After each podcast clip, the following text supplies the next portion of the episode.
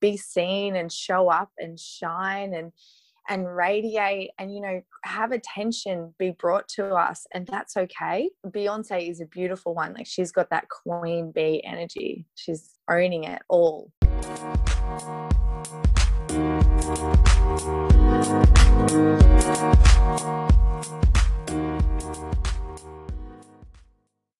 Hello and welcome to this week's episode of the Motherhood Made Magic podcast. I am your host, Anna Cusack, and today I am doing my first ever group interview. So we have Zoe and Tracy Meacham here today, a mother-daughter dream team duo who are experts in all things feminine energy and how that translates to relationship, to birth, to women's circles, coaching, all of life, the whole spectrum. So firstly, I would like to introduce you to Zoe, if you want to say hi, Zoe. Hello. Zoe is a midwife, life coach, and feminine embodiment leader. She's been a midwife for 6 years.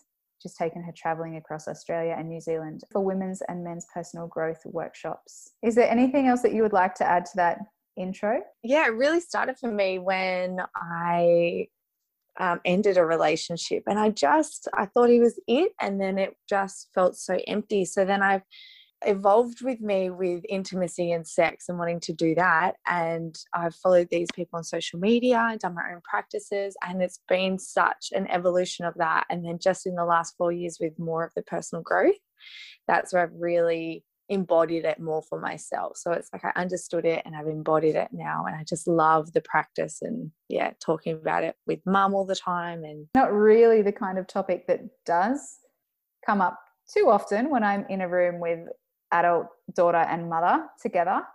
But Tracy, I'm going to read your intro next. So Tracy's a wife and mother to 3 adult children. She has a nursing background and now finds herself in the personal development space and loving it. She has a life coaching business where she runs women's circles and does one-on-one coaching around relationships, family relationships, and also couples relationships. What would you like to add in, Tracy? I guess it started for me with my own relationship, you know, my own marriage that wasn't ideal. It wasn't where I wanted it to be. I didn't know what I wanted it to be, but I knew that and felt that, you know, what I was living wasn't sustainable for me, and ended up me leaving my marriage for, you know, about 6 months and then coming back. So it's been a growth journey for me around relationship and my own personal relationship. So that was, you know, the starting point.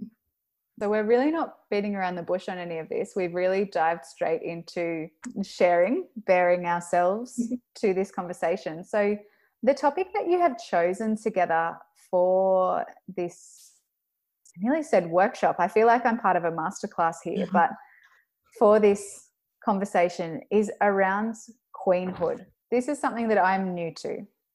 We're going to start from the start. What I want to know first is, what does queen energy mean in the context of our lives as women? And why is this topic one that you've chosen for a podcast that's generally about motherhood and womanhood? Queen energy is something that's untapped in all of us. It's something that we are responsible for, that we can make available to us at any time. It's a state of energy, and I think it's just so rejuvenating. It's in motherhood, in womanhood, in parenthood, in relationships in general. It's like just an untapped source that, as you said, you know, you hadn't heard too much about it. It's something that Zoe and I riff on every day. We talk about our own relationships and, you know, even our relationship as a mother and daughter. You know, energy is energy, and we have this available source of queen energy to tap into. Zoe, how would you define queen energy? It seems like an abstract concept until you've felt it. What is it that you're actually talking about?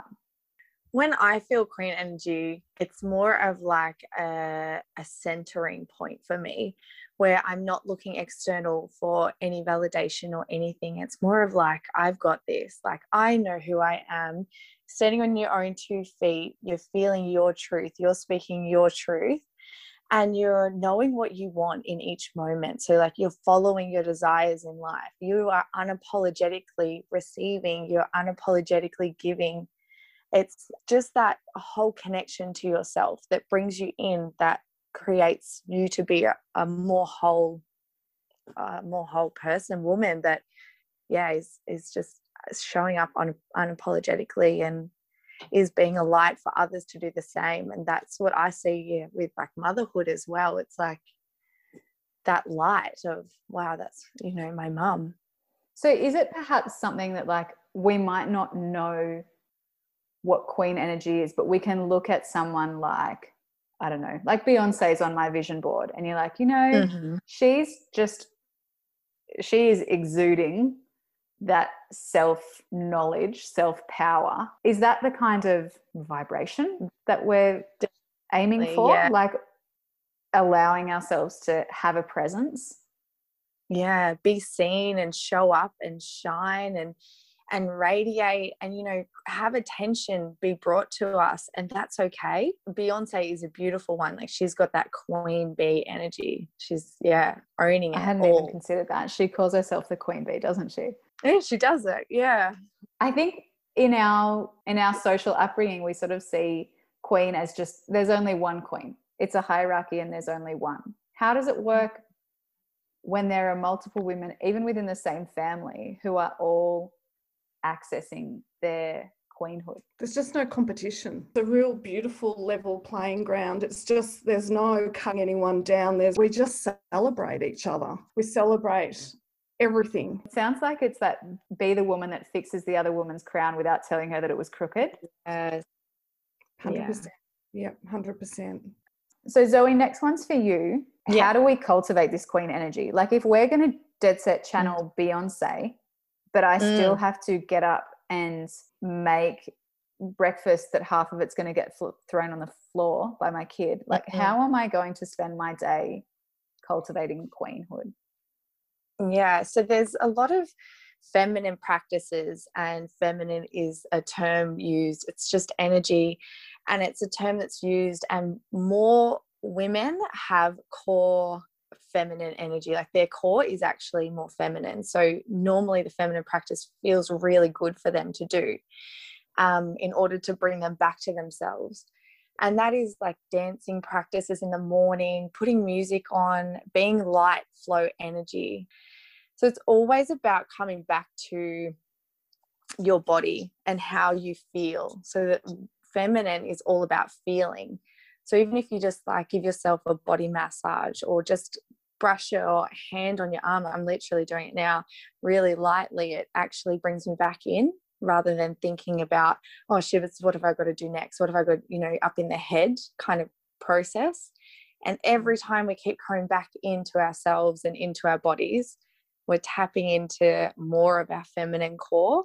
And then we can identify, what do I want from here? Like, it speaks louder to us in each moment. It's like, oh, okay, now I want to do this, and now I want to do that. And you build this practice within yourself. If you keep tapping back into that, even throughout the day, it's a practice. We've got to keep doing it in order to tap into that source, and then you become the queen energy when you're feeling like you're listening to yourself. So no one else outside of you will listen to you if you're not listening to yourself first. That's really interesting, because a lot of the commentary around motherhood is really asking particularly partners, particularly fathers, to step up. And it sounds like the cultivation of queenhood basically has nothing to do with them. Does that sound right, Tracy? Yeah, that's exactly right. It's kind of a bit of pill to swallow almost, in that, like, we know that mothering work is undervalued and loaded up too much. How is it not about them? Because it's 100% about us, and taking 100% responsibility for how we show up and our energy and what we bring to the table. So we're not asking them to make us feel anything, that we're good mothers or that we're good wives. We have this inner knowing that, and as Zoe said beautifully, such a resource already within us that we have available to tap into. And it's our responsibility, you know, it's self-responsibility. It's not up to somebody else outside of us. We're then operating from a place of independence in our queenhood, although perhaps it's interdependence. I consider motherhood as and womanhood as interdependence, giving and receiving, not just independence, stand on your own two feet. Where does that leave our partners, particularly our male partners? I think it takes the pressure off them to have to show up as anyway. You know, the expectation takes the expectations of them off, so they can just show up in their way, and it's not going to affect us. It's like we're not going to get upset by it. We're not going to. They've got so much less pressure on them to show up in that way. Yeah, I agree. I think it gives them a chance to also rise. It gives them a chance to step in and be seen in their total light as well. Because, you know, in my own relationship, you know, I was this critical, never done enough, always, you know, looking for all the ways that he wasn't providing for me. Now I look at all the ways that he is, and there's so many, you know, that like it's just, it's incredible how you can just flip the switch and have this such gratitude. And I just look at him now as, you know, my total king. You know, he stands beside me. I'm building him up, and it starts with me. You know, it's with you. It starts in how you want your relationship to be and to look. And I go first always in my relationship, and that's cool. I was always waiting for him to treat me this way or do this or organise that, or, you know, and I spent 30 years waiting for something that he didn't know. He just didn't know. And now I don't wait. I desire it. I desire to be that person who holds hands with their husband when they walk down the street. So I do that, and we do that. I'm not waiting for him to do that. It's just different. It's so different. I'm bringing him along with me. So it almost sounds to me like if we're getting to channel power couple vibes, because that's how I imagine king and queen together, that if we're wanting to be power couple, the queen leads and therefore the king comes. Whereas if we look at it the other way, the king comes and the woman is the damsel in distress that's getting rescued. Yeah, sounds so right. And we lead from a place of, I want to go, I desire this, so I'm going to go this way. I would love for you to come. You know, my heart is always open. I'm always open. I hope you choose to come with me. We're like the muse in that we go and we do this, and the masculine, the king energy, they see that and they smell that and they're like, oh, where is she going? I must go too. And, you know, they want to come when you are in that feminine muse energy, when you were walking your path like a queen. If you're like, come on, please do it, you know, that's not inspiring. That's not being a muse. They're not going to want to come. It's like being the honeypot that attracts the bees, or being the flower that attracts the bees. The pissed off energy, you know, that real pissed off, like, you know, that if you love me, you want to vacuum the house. Yeah. You're always huffing and puffing and you know, can't you get it right? Like, I've told you before. I'll just do it myself. Don't worry about it. I'll do it myself. Would each of you be able to give some examples from your experience, your life, of times that you have stepped up into your queen energy and led, and how that has played out in your relationship? I have one from just a few days ago where we're looking at buying a sauna. So my husband, he rang me, goes, oh, I've spoken to them and I've got them down to, you know, this amount of money. And he goes, I said, oh, that's fantastic. That's so great. What a great deal you've done. You know, really praised him up. Like, he goes, really? He said, I was so nervous to tell you. And I said, oh, no. I know that the masculine loves a challenge. I know that for him, it's like he's gone out and slayed the dragon for me. Whereas the old Tracy would have said, why do you have to always be, you know, we've got the money. Why can't you just pay the full price? You know, you don't have to squabble all the time with people. But for him, it's like a challenge. It's like he was really, and I could just tell he was just so chuffed with himself. Whereas I'd normally knock that down. You know, I'd normally make that wrong. And I don't want to make him wrong. I don't want to make him wrong anymore. That doesn't make your first sauna together very nice if you've made him wrong about it, does it? No, that's a really good, where I can really flip it for myself, and I want him to rise. Beautiful. How about you, Zoe? One thing that I notice is I take a lot of signs from what's happening in my world.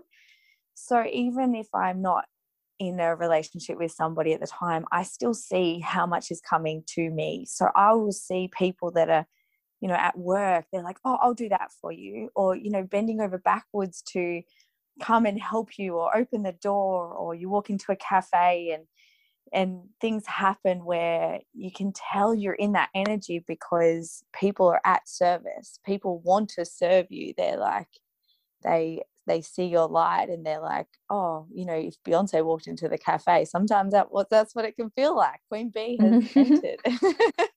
So I see that definitely. And I get a lot of responsiveness from my environment. Like if I'm not feeling quite tapped in, I will see that also as a reflection in my environment, just with people every day.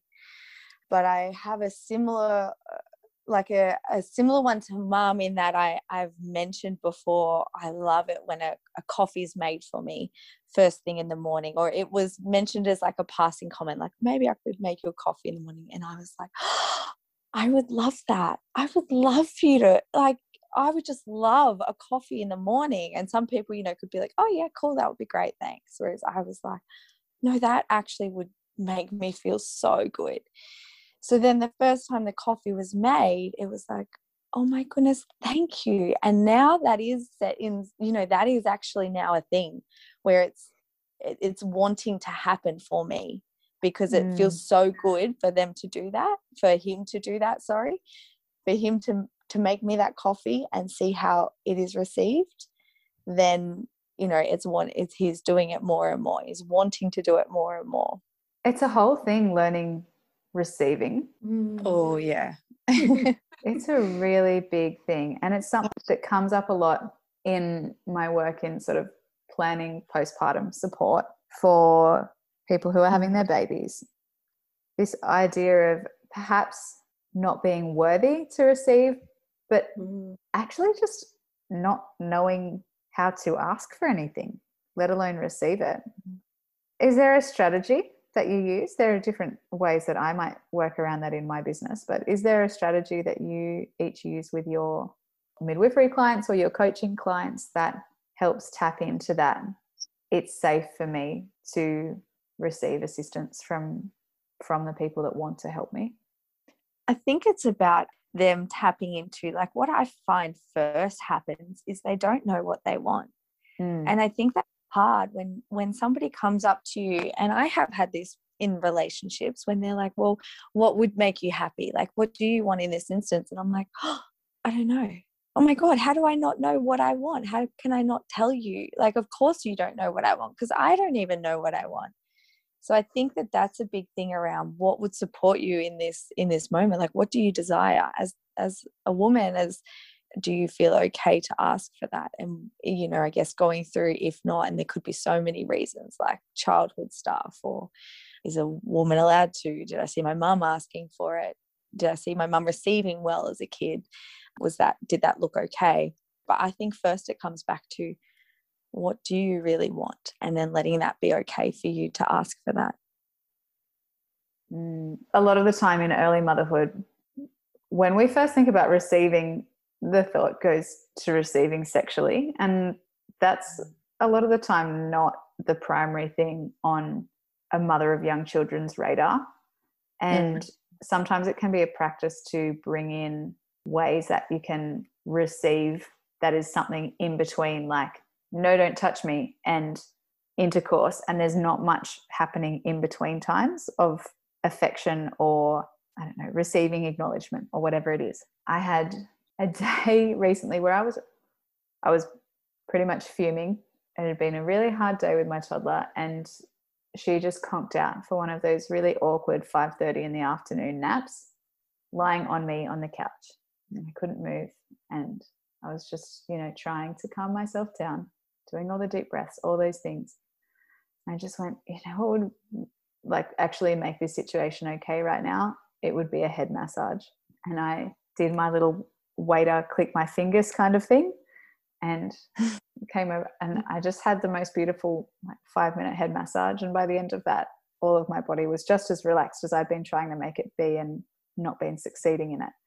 It could be things like, I did an interview recently with a lady who teaches baby massage, and now not only do I do sort of the cream on my daughter, she doesn't do a great job of it, but she puts the cream on my legs and does a bit of a rub around with that. So where can we be receiving from our partners, but also from the environment, like you said, Zoe, even from our children. So it doesn't feel like we're in this place of give, give, give, because the give is the masculine.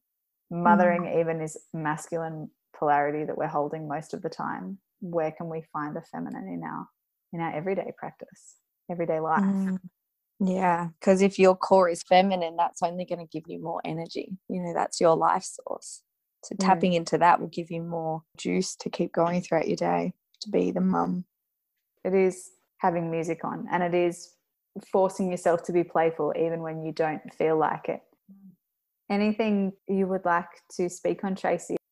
To amplify it. So if they're doing the right thing, is to really, with the coffee, yes, I would love a coffee, and then they really get the message. It's our responsibility to, really give them really clear clues as to what we want. Your husband jumped at the chance to be able to give you a head massage. It's like, of course, no worries.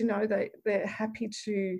When we're never asking for too much, it's not too much. And I think we think that it's too much a lot of the time, but it isn't. And it's rejuvenating. As you said, you just felt like, oh my goodness. It was like, I'd been to a day spa, had a 5-minute head massage. It just lets us. Receiving is really, really difficult. I 100% appreciate that.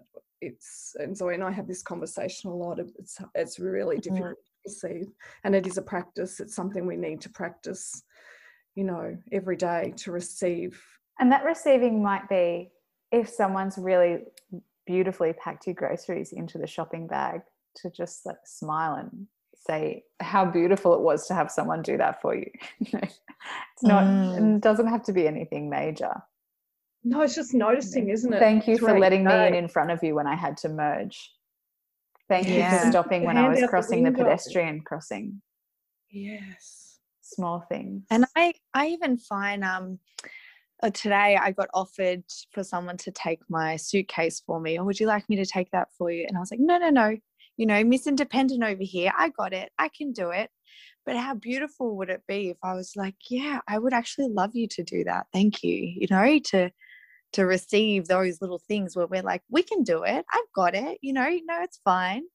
But actually we do want to, if we ask ourselves deep down, I would love for someone to take my suitcase for me. Those little things that we probably say no before we even think about it. But if we allow people to do it, which they want to do, then that would feel good for us too.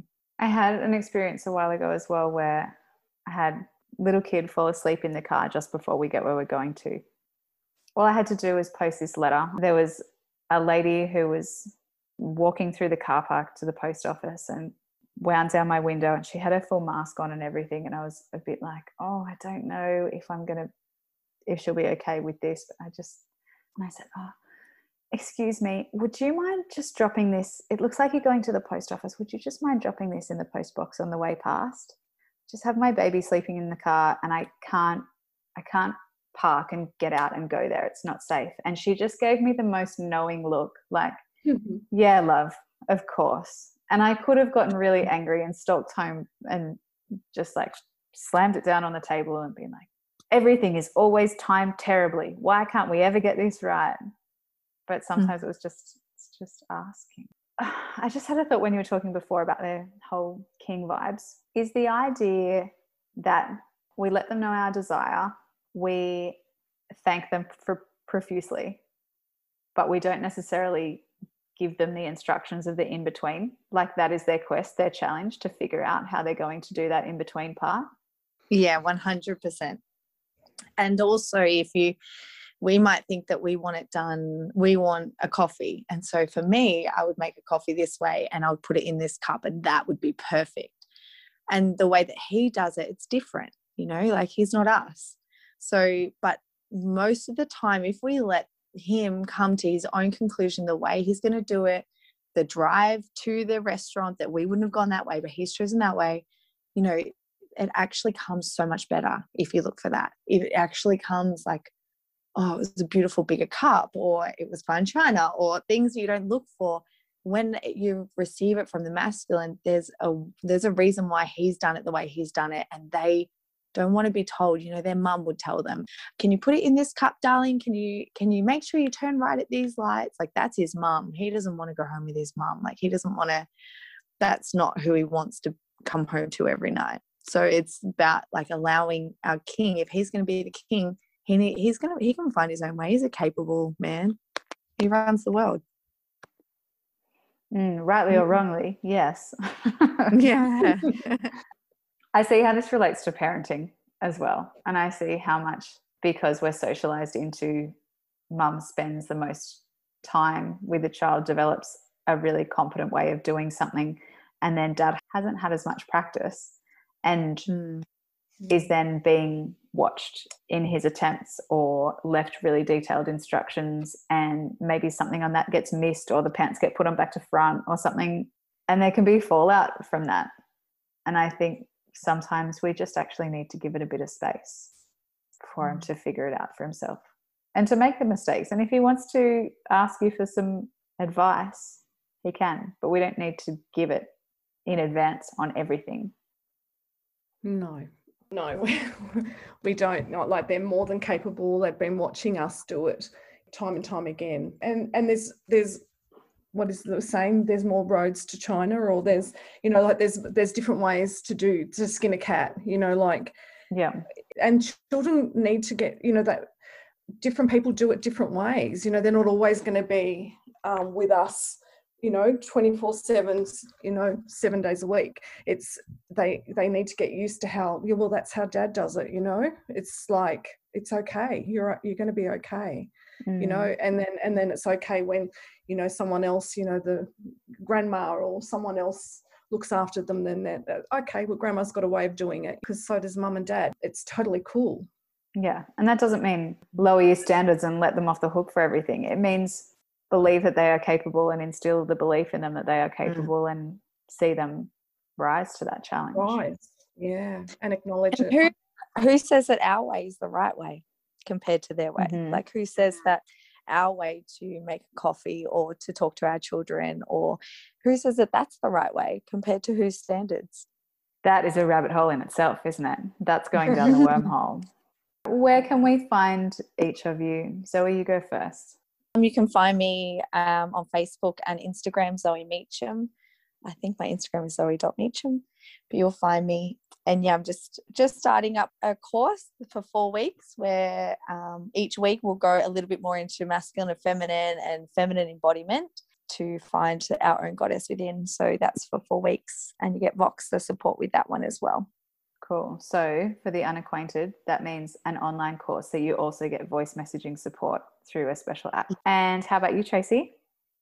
So you can find me on Facebook on Tracy Meacham, and also Instagram, which I'm not on there very often, but I'm on there. Meacham Tracy is where you'll find me. Beautiful. And I'll put your websites, each of you, on the show notes for this episode.